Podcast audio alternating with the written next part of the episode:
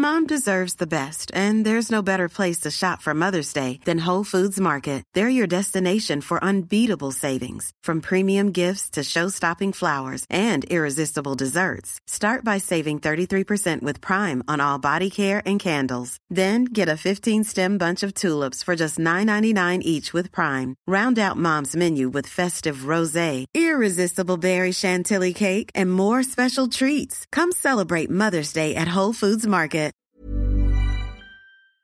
Bonjour à tous, ici Anna Micro de Contre-soirée, on se retrouve pour un nouvel épisode.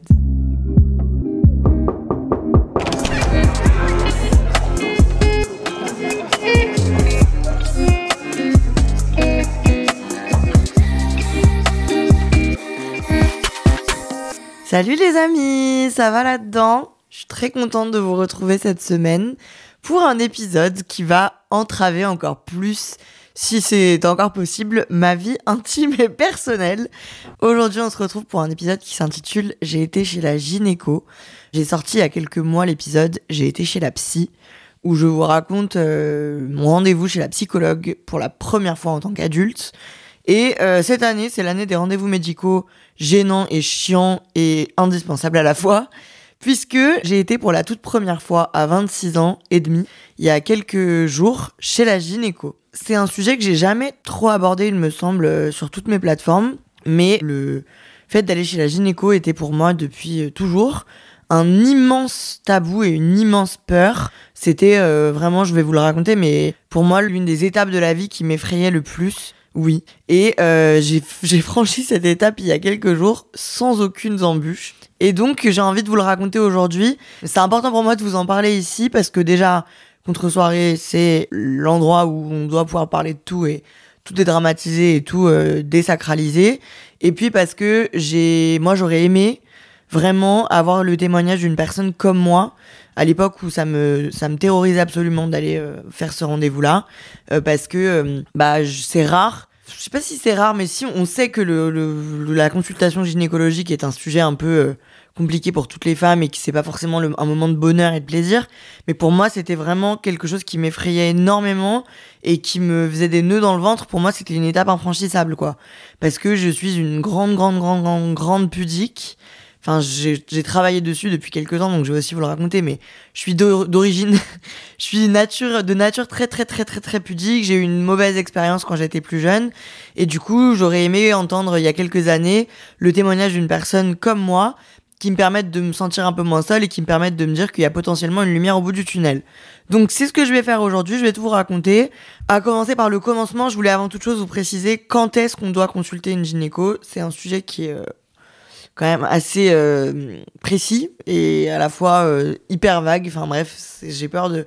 Je marche un peu sur des œufs, mais j'ai l'impression que je vais dire les bonnes choses. Si c'est pas le cas, écrivez-moi sur Insta, donnez-moi le plus de détails de si vous avez des recos, si vous avez des conseils, des trucs à dire, euh, des sites sur lesquels nous aiguiller, écrivez-moi tout sur Insta at Je suis preneuse et je ferai des stories pour en parler s'il faut.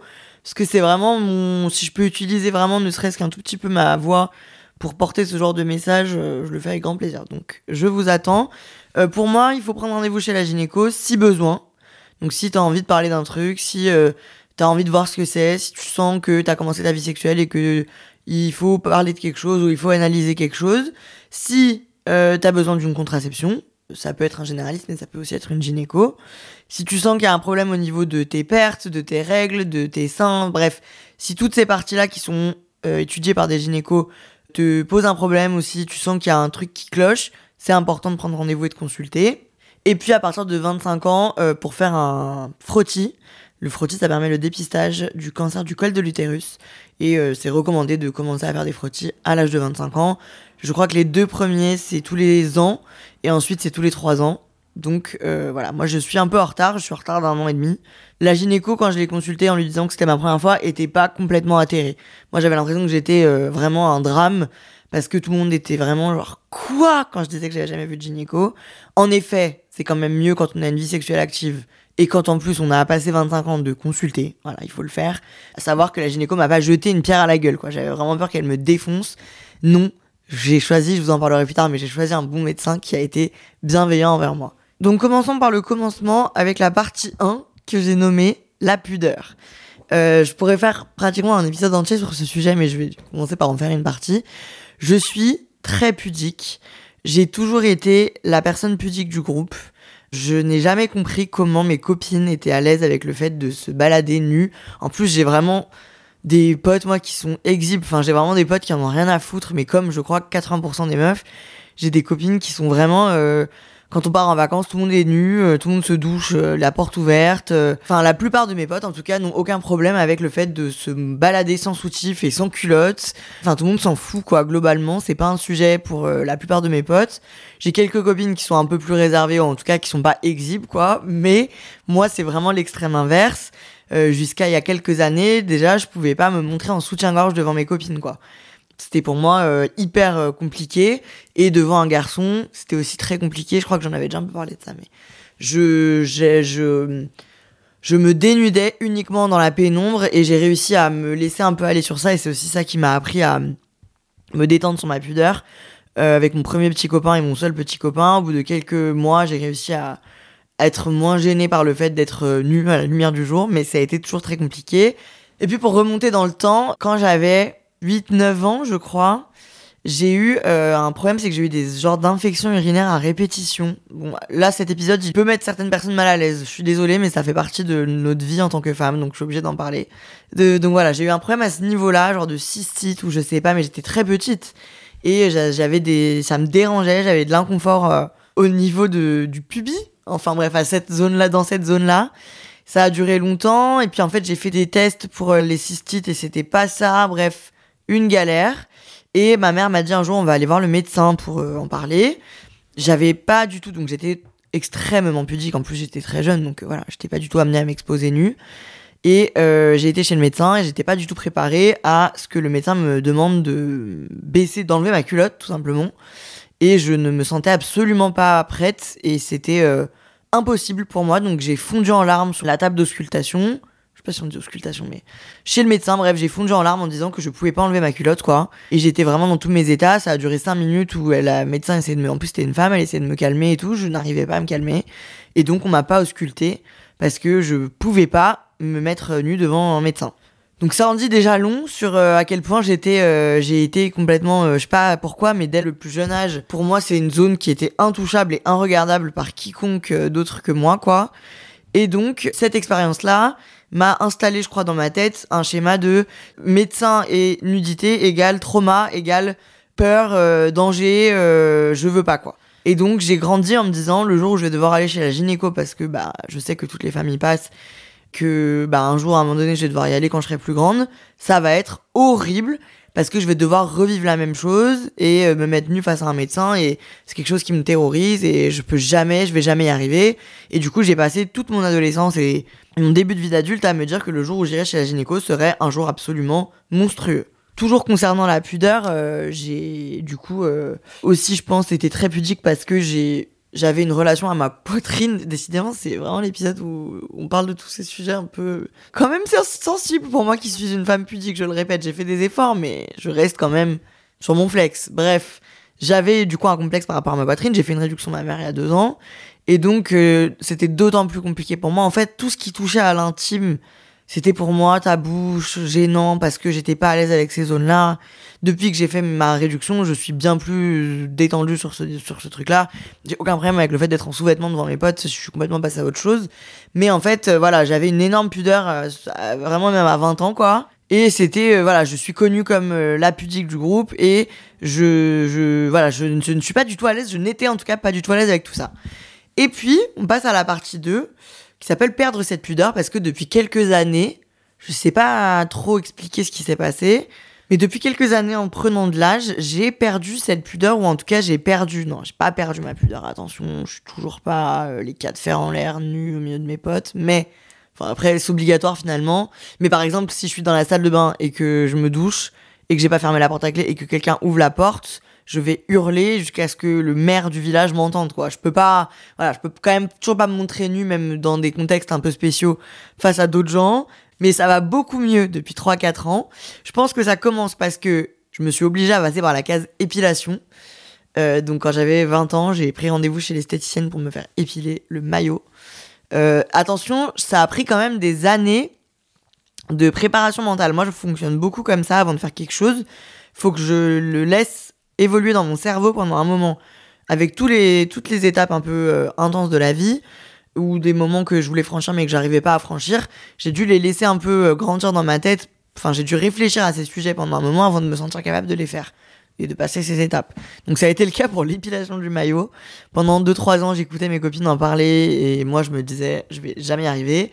Et puis un jour, je me suis senti capable, donc j'ai pris rendez-vous et j'ai vu que bah, c'était pas la mer à boire. Et je crois que ça marche avec un peu tout dans la vie. Quand t'as très très très peur de quelque chose, ça dépend, attention, des contextes et tout, mais souvent, s'y lancer et le faire, peut-être à une petite échelle, mais au moins se mettre un peu dans le bain, ça aide à, comprendre que c'est pas si pire et qu'on peut se construire un monde entier dans sa tête et se faire des films et, et euh, voilà, vraiment sacraliser un truc qui ne l'est pas, euh, n'est pas forcément si sacré en fait. Donc euh, quand j'ai été chez l'esthéticienne, j'ai eu du coup très mal, mais ça c'est pas le sujet. J'ai finalement été pas si gêné que ça. Donc j'ai enchaîné les épilations euh, à la cire et puis un jour, j'ai passé le cap absolu qui est l'épilation au laser. C'était en 2020. Bon là, c'était euh, vraiment voilà, j'avais perdu toute pudeur en fait d'être confronté à une personne qui te met un laser au fond de la schneck et en plus, j'ai fait chaque partie du corps au laser. Hein. Je vous laisse vous imaginer ce que je suis en train de dire mais voilà, tout y est passé et donc j'ai complètement je sais pas comment vous dire, en grandissant, j'ai l'impression que je me suis aussi détachée de mon image, bien que, bien sûr, le regard des autres et mon image soit encore très importante pour moi, mais j'ai mis un peu du second degré et de l'humour et du, ouais, du lâcher prise dans ma façon d'être perçue par les autres. Ça, c'est un des trucs qui m'a fait le plus de bien et dont je suis le plus heureuse euh, quand je réfléchis à comment je me sentais à 20 ans et comment je me sens aujourd'hui à 26 ans, c'est vraiment l'évolution, je crois, que je préfère sur moi. C'est qu'à 20 ans, j'étais très premier degré sur euh, tout, en fait. Même si j'étais une petite rigolote, j'étais quand même drôlement premier degré sur mon approche des autres et tout. Maintenant, je suis beaucoup plus détachée parce que c'est ça qui m'aide à beaucoup moins stresser, à beaucoup moins me prendre le chou. Donc, en fait, maintenant, quand je vais euh, rendez-vous laser et que je me fous à quatre pattes devant une personne que je connais à peine, nue, je en rigole plutôt que d'en être traumatisé parce qu'en fait, je me suis rendu compte en grandissant aussi que la vie est constituée de plein d'épreuves un peu compliquées et cata et de plein d'échanges gênants et de plein de moments durs et de plein de moments chiants et que si tu veux que ça te bah, que ça te coule un peu dessus ou en tout cas que ça marque pas ton quotidien de manière horrible et que chaque jour ne soit pas une torture, il faut essayer de prendre les choses avec légèreté. Donc moi je me conditionne vraiment à être ah ah ah, je suis les quatre fers en l'air devant une femme qui me passe un laser partout sur le corps. Et au final, est-ce vraiment dramatique et est-ce vraiment grave, sachant que, encore une fois, nous sommes des petites personnes sur une grande pierre tournante au milieu de l'univers. Voilà, c'est ça qui m'aide à, me détacher et c'est ça qui m'a aidé à m'éloigner de ma pudeur, bien qu'elle soit encore là. C'est ça qui m'a aidé à me dire, ok, bon, au final, j'ai un vagin, j'ai un pubis, j'ai euh, des seins comme bah, toutes les femmes sur Terre. Et euh, du coup, bah voilà quoi, c'est là, c'est pas grave. Moi, je suis pas à l'aise avec le fait de le montrer à tout le monde. Bah, je le montre pas à tout le monde, mais il y a des gens qui sont professionnels de ça, qui vont peut-être avoir un avis sur la couleur de mes lèvres ou sur la longueur de mes poils. Bon, bah, écoutez, ils auront un avis, puis moi, je vais continuer de vivre parce que de toute façon, j'ai pas le choix.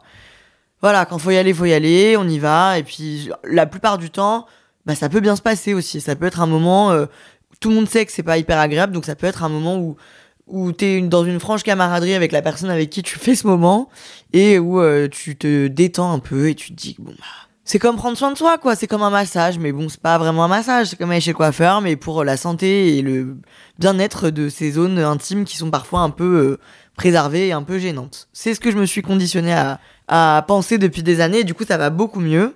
J'ai aussi eu du coup des relations physiques avec des personnes ces dernières années, ce qui m'a permis de me rendre compte qu'un corps c'était un corps et que en discutant partout autour de moi aussi, j'ai appris plein de choses. J'ai, en fait, je trouve, je crois qu'en vieillissant, on se détend un peu sur la vie et en fait c'est comme tout quoi, c'est plus nouveau. Donc du coup on s'y fait. c'est un peu horrible, mais en fait quand t'as 18 ans, tu entres dans la vie adulte et du coup vu que tout est nouveau, tout est effrayant et bah 5, 6, 7, 8 ans plus tard, vu que c'est du vécu, t'es un peu en mode ok bon détente quoi. Euh, j'ai aussi vécu cette année une expérience qui a fait que quelqu'un a dû m'ausculter d'une manière dont je n'avais jamais été ausculté et qui a qui m'a permis de me rendre compte que c'était vraiment pas si dramatique. L'an dernier, enfin quand j'ai fait ma réduction, j'ai fait une mammographie, j'ai fait du coup une comment s'appelle une échographie des seins euh, et c'était vraiment encore une fois pas si pire. Enfin en fait, ouais, je me suis rendu compte que ce que je considérais comme vraiment traumatisant, bah ça pouvait ne pas l'être parce que souvent c'est géré par des médecins qui qui savent que c'est désagréable ou en tout cas qui font en sorte d'être de faire leur métier tout simplement et que ça se passe quoi. Et du coup, toutes ces expériences m'ont fait arriver au stade où je me suis dit, bah, en fait, je crois que je peux aller chez la gynéco et que ce sera pas du tout un moment affreux parce que je suis passée par les étapes euh, où les gens ont vu mon, mon intimité. Donc ça, c'est fait. Ça sera pas la première personne qui verra mon intimité. Je suis passée par les étapes où on introduit quelque chose dans mon, dans mon intimité. En vous passant les détails, euh, je vous laisse imaginer que je, ne suis plus vierge. Donc voilà, ça m'est déjà arrivé d'avoir quelque chose à cet endroit-là. Je sais même pas si j'ai le droit de dire si j'ai le droit. Je m'en fous. Allez. Donc, au final, tout a été. C'est une terre conquise, j'ai envie de vous dire. Au final, pourquoi euh, s'inquiéter qu'une médecin spécialisée dans cette zone-là, il jette un coup d'œil, quoi. Finalement, bon, c'est fait et ça a déjà été fait. Et du coup, je crois que je peux passer cette étape. Donc, on passe à l'étape 3, le rendez-vous. Euh, moi, j'ai la chance d'être très, très, très bien entourée. J'ai des amis qui sont euh, comme mes anges gardiennes et on est toutes très bienveillantes les unes envers les autres. En tout cas, on essaie de se tirer vers le haut, je crois. Et du coup, ma meilleure amie Lisa, qui est mon amie d'enfance, m'a toujours tannée parce qu'elle elle est vraiment hyper carrée sur tout ça. Elle a une relation particulière avec, euh, avec ça et du coup, elle est hyper euh, méticuleuse et elle essaye de nous passer toujours les messages et, et nous parler des vaccins, des rendez-vous, des trucs, machin.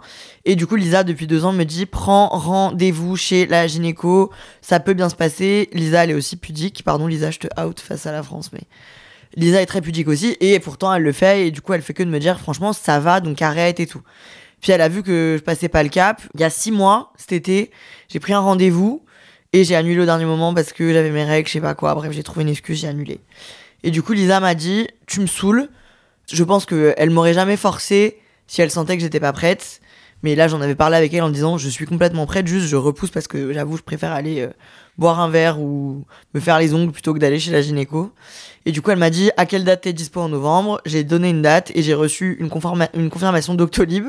Elle m'a pris un rendez-vous chez une de ses gynécos à elle, qu'elle avait déjà testé, qui est sage-femme en fait, pas gynéco, mais du coup les sages-femmes font des examens gynécologiques et souvent les sages-femmes sont réputées pour être euh, douces, pour être euh, hyper bienveillantes. C'est euh, alors attention, je suis pas pro dans ça, mais je crois qu'il y a un dos de ça coûte moins cher qu'un examen chez une gynéco, alors que c'est le même examen. Bref, je vous laisse aller vous servir d'internet pour vous renseigner sur tout ça. Et j'essaierai de vous faire une story récapitulative mieux construite, mais enfin avec des détails et des infos précises. Mais bref, Lisa m'a pris ce rendez-vous. Euh, je crois que c'est primordial pour que ça se passe bien. Et la vie me l'a prouvé parce que j'ai dû faire plein de rendez-vous un peu touchy ces derniers temps. Et euh, j'ai toujours bien essayé de bien choisir mes professionnels de santé, que ce soit santé mentale ou santé physique, parce que je crois que ça peut transformer une expérience. C'est-à-dire que si, si, tu choisis le bon professionnel, euh, quand je dis le bon, c'est qu'il soit bon dans son métier, mais aussi qu'il soit surtout bienveillant et aligné avec tes valeurs. Donc moi, par exemple, j'avais besoin d'une gynéco qui soit euh, féministe, par exemple, euh, et qui soit dans le non-jugement, donc qui me juge pas sur le fait que je ne sois pas en couple, ou que j'ai plusieurs partenaires sexuels, ou que enfin bref, qu'il soit pas dans un schéma traumatisant parce que en fait les violences gynécologiques c'est quelque chose qui est hyper répandu, c'est un sujet qui est de plus en plus ouvert, mais c'est connu que ça arrive à des centaines de femmes d'aller chez le gynéco et de se faire brutaliser, que la personne ne demande pas du tout l'autorisation de toucher, n'explique pas du tout ce qui se passe, et que ce soit un moment du coup hyper traumatique et hyper désagréable parce que c'est traité par la mauvaise personne. Donc pour moi, c'est hyper, hyper, hyper important de bien choisir son professionnel. J'ai trouvé en faisant des recherches qu'il y a un site qui s'appelle Gyn Co. G-Y-N Co. Comme D éco, mais Gyn à la place de D. Qui recense des gynécos qui sont féministes et qui sont euh, du coup euh, bienveillants et qui sont dans le bon déroulement du rendez-vous. Donc ça peut vous permettre de choisir votre praticien de la bonne manière. Euh, moi, je sais que du coup Lisa m'a recommandé cette personne. Lisa est venue avec moi Franchement, je, moi, je suis pour ne pas juger les gens. Chacun son niveau de, de capacité. Moi, je sais que des fois, je suis un, je peux faire euh, une scène devant 2000 personnes et organiser un show euh, en live. Mais par contre, aller chez le médecin, bah, il y a des moments où j'ai besoin qu'on le fasse en me tenant la main. Et le, la vie d'adulte n'est pas toujours simple, donc j'ai de la chance. Lisa m'a dit, je viens avec toi. Hop, elle m'a pris mon rendez-vous.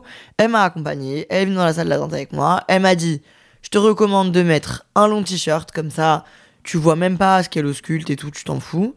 Euh, et puis, euh, bah, on a été toutes les deux. Donc, j'ai fait un premier rendez-vous. En fait, je ne savais pas, mais euh, quand tu as tes règles ou si tu as eu tes règles quelques jours avant le rendez-vous, le médecin peut pas te faire un frottis. Donc, parce qu'il peut y avoir des restes de, des traces de sang. Et donc, ça peut fausser le test. Donc, la, la, le, le- ma sage-femme m'a dit, bah, enfin, ma gynéco-sage-femme m'a dit, désolé, mais je vais pas pouvoir t'ausculter. Elle m'a dit aussi au début, est-ce que je peux te tutoyer? Je crois que ça.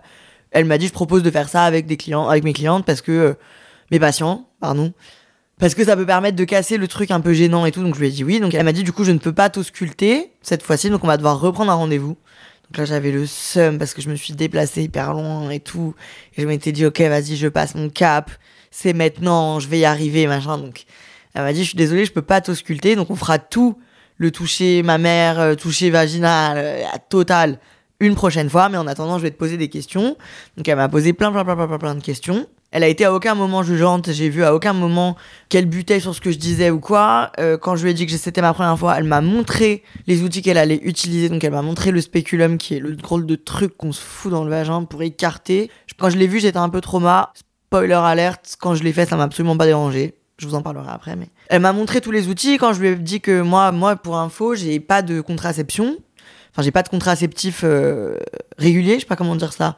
Pas de contraceptif hormonal ni de trucs euh, quotidiens, quoi. J'utilise des préservatifs, pour tout vous dire. Et donc, du coup, je lui ai dit que j'avais pris la pilule une fois dans ma vie pendant deux mois, mais que j'avais aucun autre, euh, aucune autre expérience. Donc, elle m'a montré un document avec tout ce que je pouvais faire. Elle m'a montré euh, à quoi ressemblait un stérilet. Bref, elle a été hyper pédagogue et je trouve ça génial parce qu'à 26 ans, ça m'a appris des trucs. Donc, j'imagine qu'à 20 ans, c'est primordial et ça aurait, euh, ça m'aurait peut-être aiguillé sur plein de trucs. Donc, si vous doutez, franchement, n'ayez pas de doute. Et ça, c'est ma praticienne, mais il y en a plein, plein, plein, plein d'autres qui sont comme ça. Et normalement, un rendez-vous gynéco, ça devrait se passer comme ça. Ça devrait pas du tout être une expérience violente ou dérangeante. Donc voilà, c'était très agréable pour moi de- d'avoir toutes ces infos. Et puis du coup, elle m'a dit, je te propose de revenir euh, la semaine prochaine. Donc on a repris un rendez-vous. Je suis partie et cette fois-ci, j'ai dit à Lisa, ok, je peux y retourner toute seule la prochaine fois. Je suis allée à ce rendez-vous. Et ça s'est très bien passé, ça a duré 10 minutes. Je me suis mis sur une table sans étrier, sans truc de fou. J'ai enlevé mon bas, j'ai gardé mon haut. Elle m'a fait du coup un frottis, ce qui moi m'a absolument pas en tout cas fait mal, ni gêné, ni blessé. En effet, c'est un peu louche, mais à la fois elle m'a demandé si elle avait le droit de me toucher. Elle m'a dit désolé si c'est dérangeant. Enfin, on le sait que c'est pas c'est pas un kiff, mais à la fois ça fait partie de la vie et j'étais prête à ça. Elle m'a fait aussi un toucher vaginal, ce qui est un peu plus spécial. Mais encore une fois, j'essaie de le prendre en rigolant un peu. Enfin, pas en rigolant, mais en me disant, ok, il y a vraiment une meuf avec ses doigts euh, dans moi, mais bon, c'est un médecin, donc c'est pas grave. C'est en plus pour le bien-être du corps, donc je trouve que c'est important. Et après, elle m'a fait une palpation, je sais pas si on dit ça, elle m'a palpé les ins. Et elle m'a prescrit quand même une, euh, pour tout vous dire, une mammographie. Donc j'espère que tout ira bien, mais parce que moi j'ai fait une réduction mammaire, donc ma texture euh, peut être un peu spéciale autour de mes cicatrices et tout. Donc elle m'a proposé de faire un examen pour être sûr que tout allait bien. Voilà, je préfère être 100% honnête et vous dire un peu les termes, mais je pense qu'il faut que des gens, des personnalités publiques entre guillemets, enfin en tout cas des personnes qui ont un- une plateforme et qui sont regardées, écoutées et vues de façon libérée pour que les autres se sentent euh, à l'aise et que du coup tout le monde se dise ok bah c'est un non-sujet quoi. Voilà voilà, donc ça s'est très bien passé, on a terminé notre rendez-vous. Quand elle a fini de m'a- de m'ausculter sur le bas, j'ai remis mon pantalon et ensuite elle m'a ausculté le haut. À la fin, on a un peu discuté et voilà quoi, tout s'est très bien passé. Donc je suis très fière de dire que ce qui pour moi il y a 5 ans était une épreuve absolue et que je visualisais comme, comme étant genre un truc de fou et absolument infranchissable, bah je l'ai franchi et en toute honnêteté sans tracas. Donc c'est fou comme quoi le temps fait bien les choses et quand on travaille, quand on réfléchit, quand on grandit sur certains sujets, bah en fait ils deviennent euh, ce qui était à la base un- une grande montagne devient une petite colline, voire euh, bah, une bosse. C'est ce qu'on a dit aussi pendant l'épisode live euh, de Contre-soirée. C'est une bonne métaphore que Brave Together a mis en place. Des fois, on a un éléphant dans la pièce et dans notre tête. Et en fait, en parlant de cet éléphant et en, en parlant de ce sujet qui pour nous est énorme et hyper compliqué, en se renseignant sur ce sujet et en l'extériorisant, bah, il devient plus petit, plus petit, plus petit. Et puis finalement, il y a de la place pour passer à autre chose et avancer. Voilà, voilà. Donc, euh, c'était important pour moi de vous raconter tout ça. En tant que reine de la pudeur, de mettre sur la table ce sujet et de vous dire que si je l'ai fait, vous pouvez le faire. Si vous le faites déjà, bravo, je suis très fière de vous. Si vous n'êtes pas encore prête et que vous n'avez pas euh, passé l'âge de raison qui est 25-26 ans, en vrai, si vous avez une vie sexuelle active, que vous avez vos règles et que vous avez passé 26 ans, il faut quand même euh, commencer à essayer de s'y préparer pour le faire. Franchement, vous voyez, moi je l'ai fait et pour autant, il y a deux ans, je n'osais pas me montrer euh, en soutif devant ma meilleure amie, donc tout est possible. J'espère que ça vous aura un temps soit peu aidé. Moi, ça m'a fait du bien de me confier sur ça. J'espère que j'ai utilisé les bons mots. Chacun son rythme, il euh, n'y a pas de honte à être gêné par rapport à ce sujet-là, franchement, je le comprends complètement. Il n'y a pas de honte avec le fait de ne pas du tout être gêné aussi, hein. franchement, encore une fois. Chacun voit midi à sa porte et c'est normal d'avoir des niveaux de tolérance différents. Moi, j'espère que tout le monde se sent quand même un peu globalement à l'aise dans ses baskets. Si vous avez envie de m'écrire par rapport à quelque chose, encore une fois sur Insta, à Tanervr, je suis tout oui. J'espère que vous tenez le choc face à ce début d'hiver un peu chiant. Moi, c'est un peu compliqué, j'avoue, mais on avance, on fait euh, aller, comme on dit. J'espère que, bah, je sais pas, j'espère que ça va aller, quoi. C'est pas la fête au village, mais bon, on va s'en sortir. Je vous fais plein de bisous. Je vous dis à la semaine prochaine. Faites-vous checker le vagin. Tout se passera bien. Bye bye, que ciao